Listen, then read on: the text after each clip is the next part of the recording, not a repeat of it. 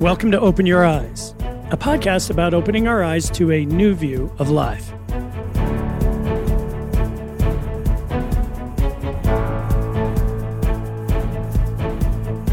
I'm McKay Christensen, and I'm thrilled you joined us today.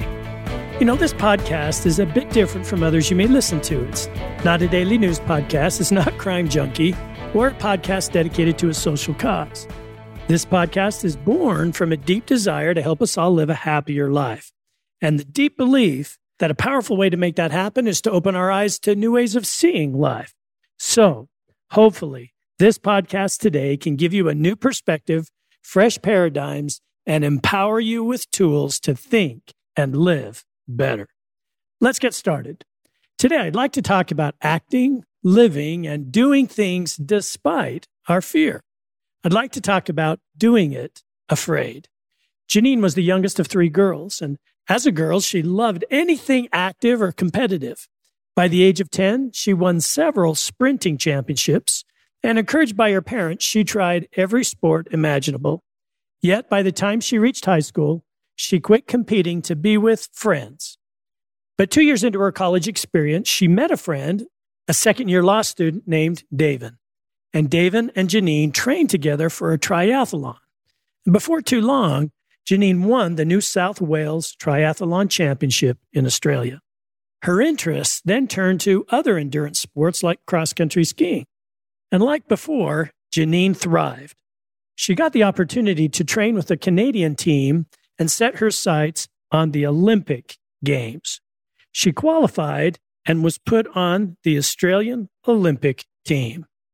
In May, before the Olympics, one morning in Castle Hill near Sydney, Australia, Janine said goodbye to her mom, pulled on her helmet, took a drink from her water bottle, and jumped on her bike. And with her training partners, set off for a six hour bike ride.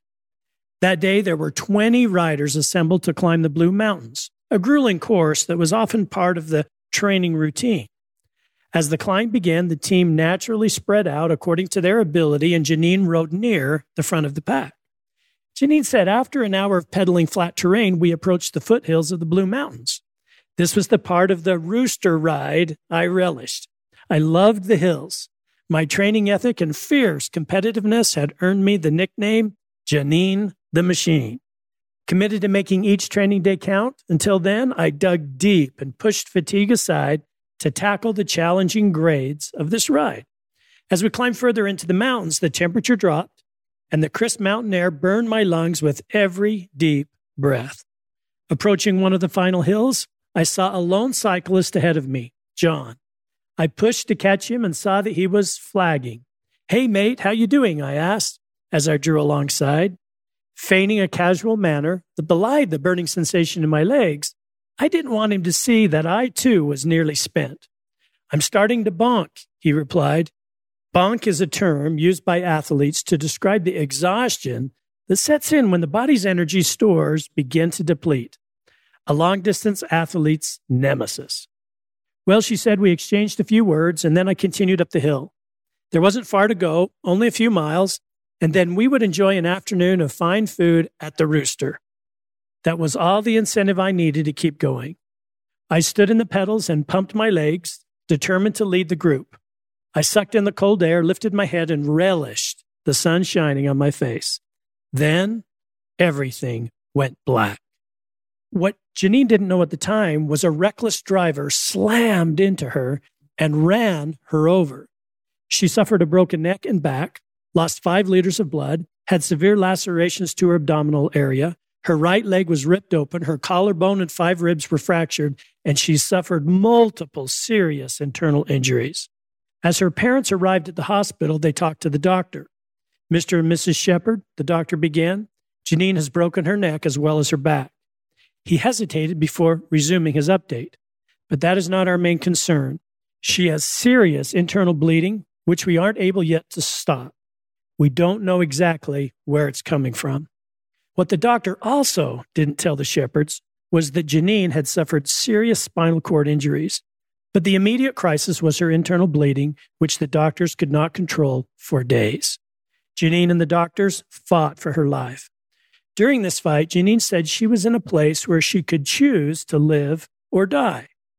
I found myself in a holding pattern, she said, a netherworld between death and life. My body had been both my vehicle and focus of my identity. And if I were no longer Janine the machine, then who was I? Should I return to my broken body and the possibility of life in a wheelchair with all the limitations of yet unknown disabilities? Well, faced with the prospect of life forever altered by my injuries, I felt compelled to let go. I was afraid of life without the full use of my body. Yet I didn't. Something held me back, and a pull that would not release my spirit. As much as I willed myself free of the constraints of my broken body, I was unable to do so. Well, as the days went on, there was one setback after another. Injuries to her kidneys and other organs threatened her life over and over again. Then started the surgeries on her broken back and bones. The feeling in her legs diminished, and she wondered if she would ever walk again. She spent over eight weeks flat on her back with restricted neck movements. With no way of emptying her bowels without the feeling in her lower body, this had to be done manually by hospital staff. Then, days later, a blood clot in her lungs threatened her life, and on it went for months. But soon she was standing with help and doing PT every day. As her recovery continued, she said to her mother, I'm going to learn to fly. She had no prior experience in aviation. And during her first lesson, the instructor said, While on the ground, we steer the aircraft with our feet. Look at the floor and you'll see two pedals. By pushing with either your left or right foot, you can control direction and keep the aircraft following the painted line on the taxiway. Would you like to have a go? he said. But Janine didn't have the strength, control, or feeling in her feet. But over the coming months and years, with a lot of hard work, Janine started to be able to kick in the pool, then walk with help, and made improvements in her bladder control as well. And while still remaining a partial paraplegic, she was ultimately able to walk again and has three children. She gained her pilot's license within a year of the accident and went on to gain a commercial pilot's license, then an instructor's license, and eventually became a trained aerobatics flying instructor. She also became the first female director of the Civil Aviation Safety Authority. Shepherd has written six books about her experiences.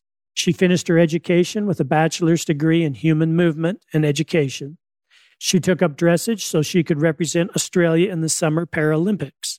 She was also the torchbearer at the Paralympics in Sydney. She is currently completing a PhD at Griffith University in Queensland. Her research is in the area of resilience, disability, and positive psychology. Now, of all the things you could learn from Janine, I learned the most from one simple sentence, which she said she learned through the years of struggle and trying. This is it. I still feel fear, yet I am not afraid.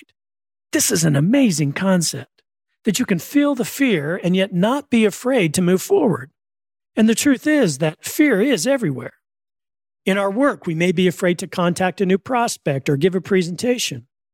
Or you know you must double your effort to really affect change in your business, but you're afraid of the sacrifice involved or the potential disappointment that could come your way. In our families, we may be fear of being direct with each other in our personal life, we may be afraid to take on change that is needed to overcome a habit. You know, someone once said that courage is not the absence of fear in our life, but it is moving forward in the face of fear. Joyce Meyer said, Courageous people do what they believe in their hearts they should do, no matter how they feel or what kind of doubt and fearful thoughts fill their minds. It is impossible for two things to exist in the same space at the same time. This is the second law of physics. Elements or pieces of matter cannot occupy the same space. Likewise, two thoughts cannot occupy the same space at the same time. The minute you focus on something, you push away other things. And the same goes for faith and fear. The minute you engage faith, you push out fear. Faith is a powerful force. And I've noticed that the more you exercise faith, the more your life is filled with it. The minister Charles Stanley wrote basically, there are two paths you can walk faith or fear. It's impossible to simultaneously trust God and not trust God.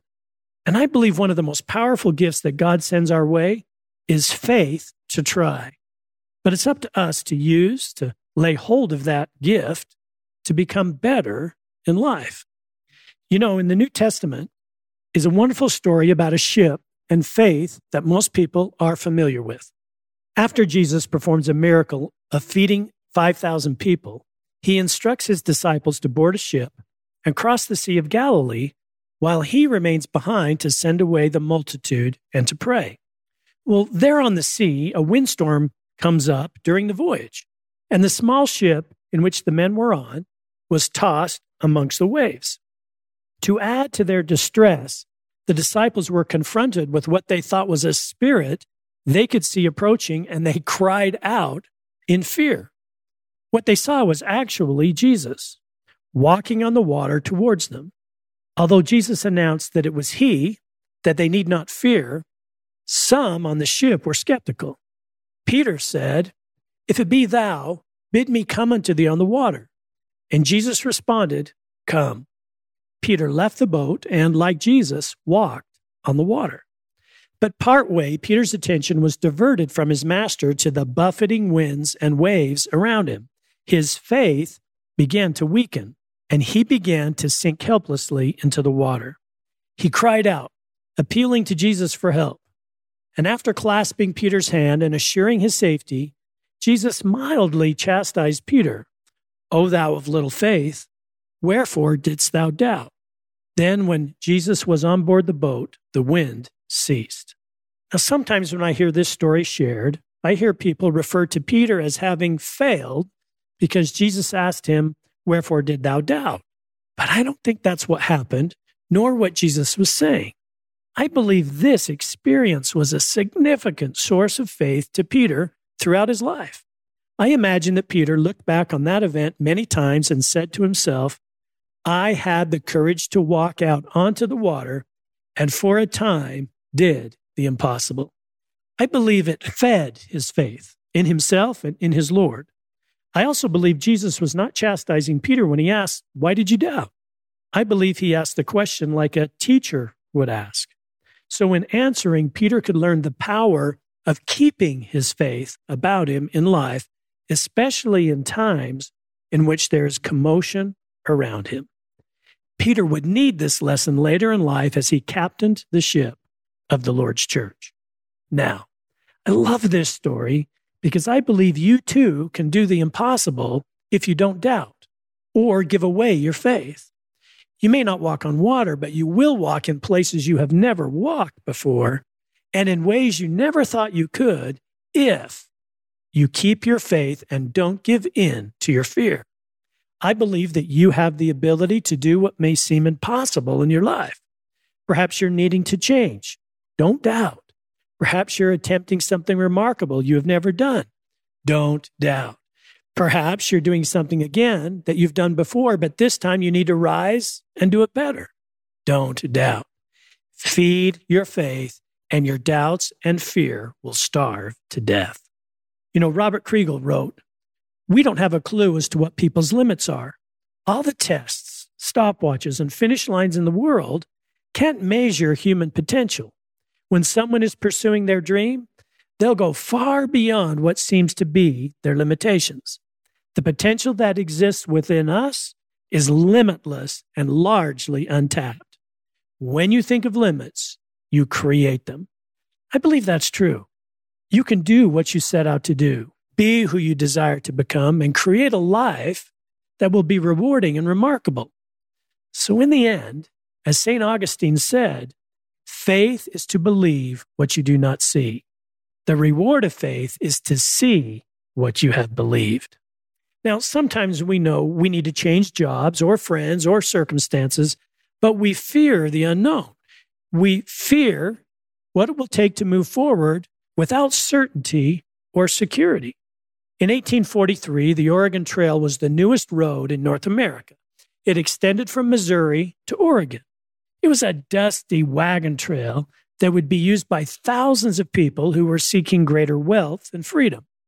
And if you were headed to Utah or California or Oregon, you used this trail. Among those traveling on the Oregon Trail that year were Ole and Marin Peterson. In 1857, they left Denmark, their life, their family, and came to America. Ole, Marin, two older boys, and new baby Anna Christina. There, they followed the Oregon Trail for the last 1,400 miles of their journey. They left Denmark because they had faith that a better life was waiting for them. A new country, new language, uncertain circumstances didn't stop them. The Petersons could not afford a team of horses or oxen, so instead they teamed up with 80 other families who would travel the dusty, muddy trail, pushing a wooden cart containing food and bedding. They averaged 10 to 12 miles a day.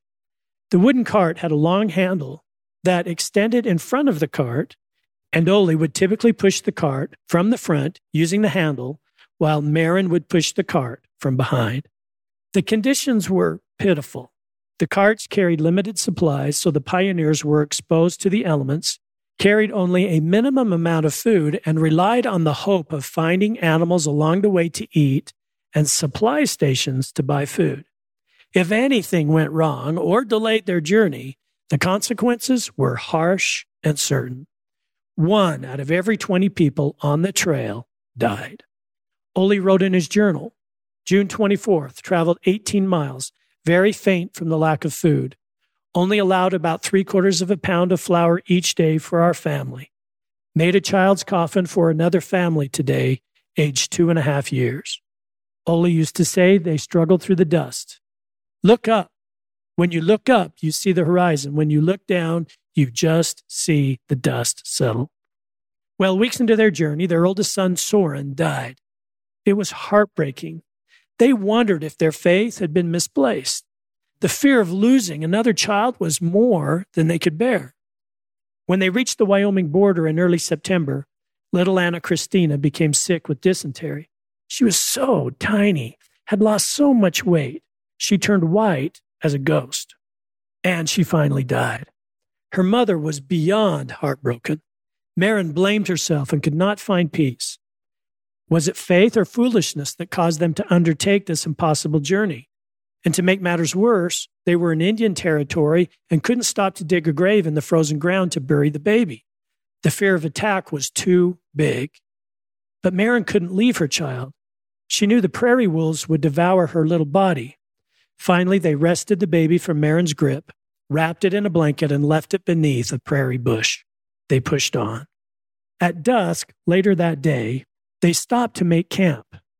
Marin laid down to sleep under the cover of a small cart, but there was no sleep.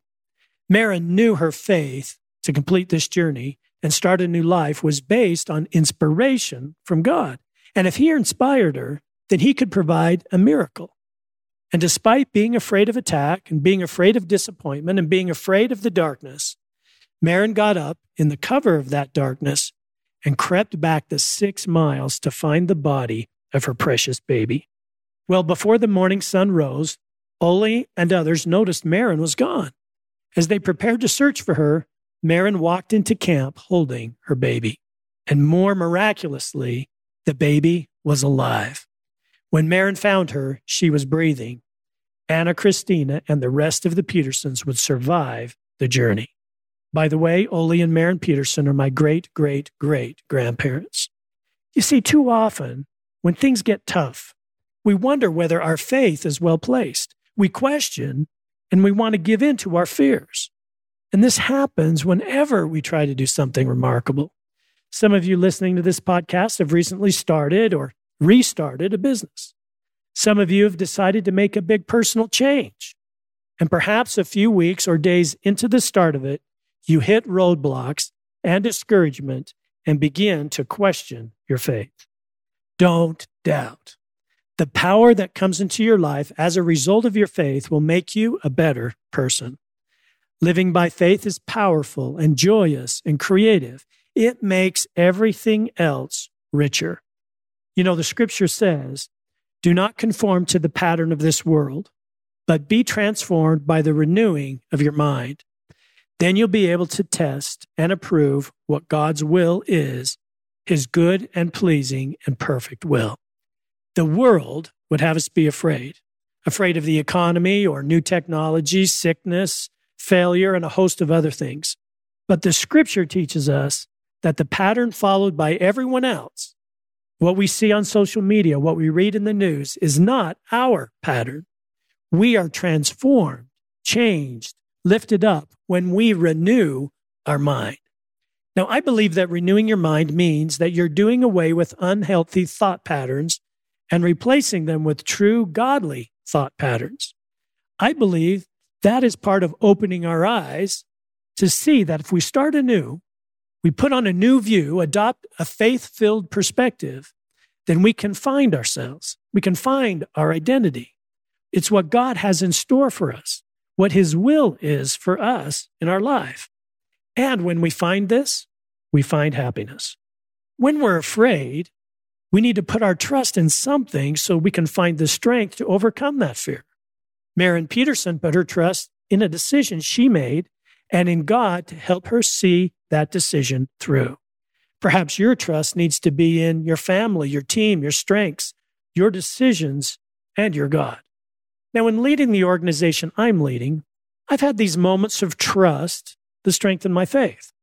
And they typically happen like this We're facing a problem, a failure, or just a tough decision. And despite the fears all around me, we make the decision to move forward with faith. And then something will happen. One of my team members will do something remarkable. A team will step up to help us reach our goal. A leader will take responsibility and see the decision through. And all of a sudden, I'm filled with this trust in my team, and the fears diminish. Do you trust your team? Do you believe in the strength that good people can bring into your life? Well, perhaps the place where we see fear manifest the most is with parents. Parents who are afraid their teenagers will make a bad choice. Parents who doubt the strength of their children.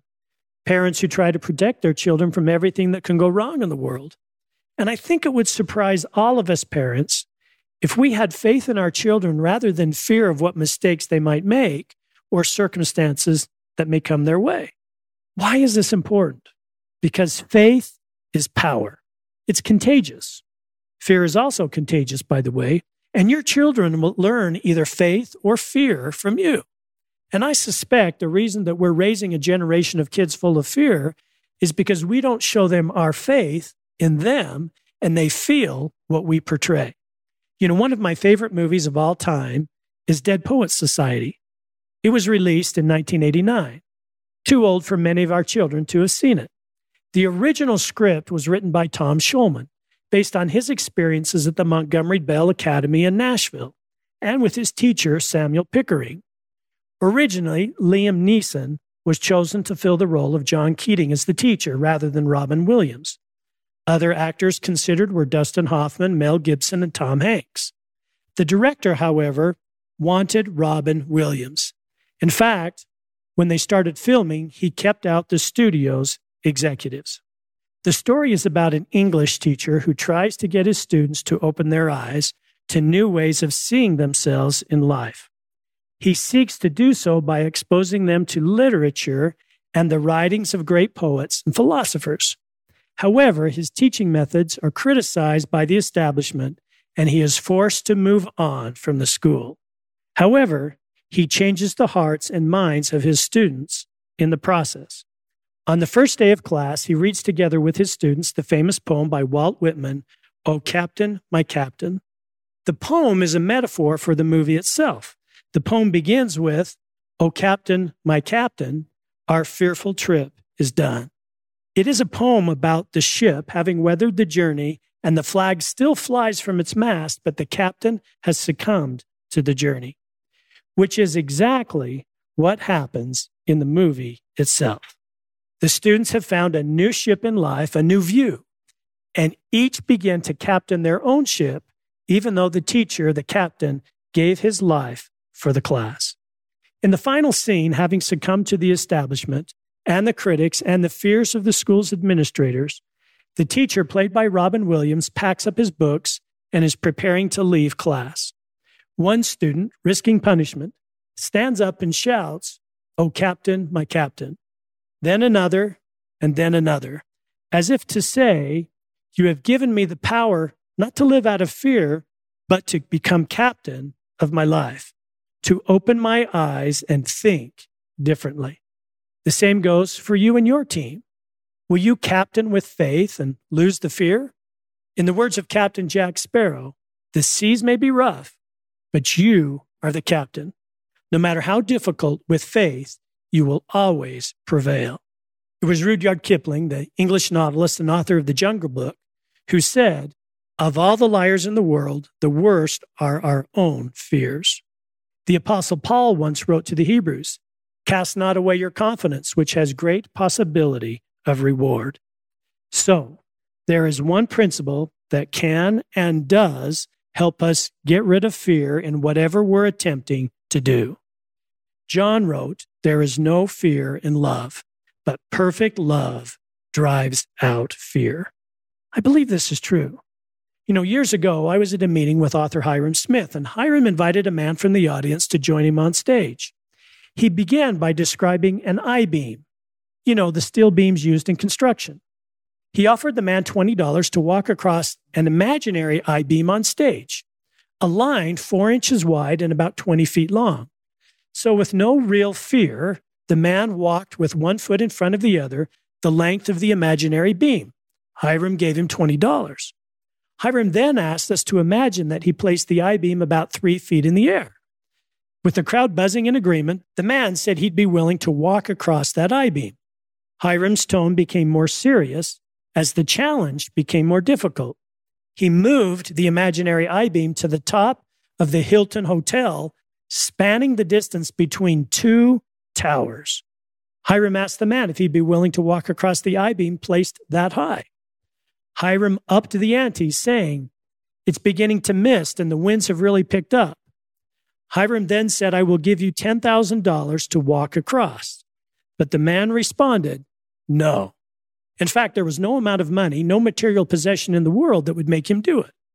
Hyrum asked the man if he had children, and he said, Yes, I have a son who's 11 and a daughter who is nine. Dad, Hyrum said somberly, your kids are in danger. They're being held by a thread at the other end of that I beam and will soon fall to their death. The silence in the room was palpable. The man stood staring at Hyrum, and seconds later, a tear leaked down his face. That's not even a question, he said. My children are my world, and I'm not walking across the I beam, I'm running across it. Then Hyrum stated the obvious that there is power in love. Love casts out all fear. Now, do you love your team, your family? Do you love your God? Do you love yourself? Whatever you love, you will sacrifice for and give yourself for despite your fears. Teams that are committed to helping someone else to a purpose bigger than themselves will work despite fear. Children who love their parents, people who love God, citizens who love their country will act despite fear. So John had it right all along that love allows you to act in the face of fear. Now, here's the interesting thing. Yes, love casts out fear, but fear casts out love. This means that when we give in to our fears, we love less. We care less. We place fear at the top of our priority list. Fear also casts out intelligence, creativity, and goodness. So remember, as we end today, Janine Shepherd, who said, I still feel fear, yet I am not afraid. Remember Peter, who despite his fears, tried on his faith. And as a result, not only did the impossible, but set up a life filled with confidence and faith. Remember Marin Peterson, have faith in your decisions. Don't let fear keep you from them and finish what you started. And place your faith in what you love.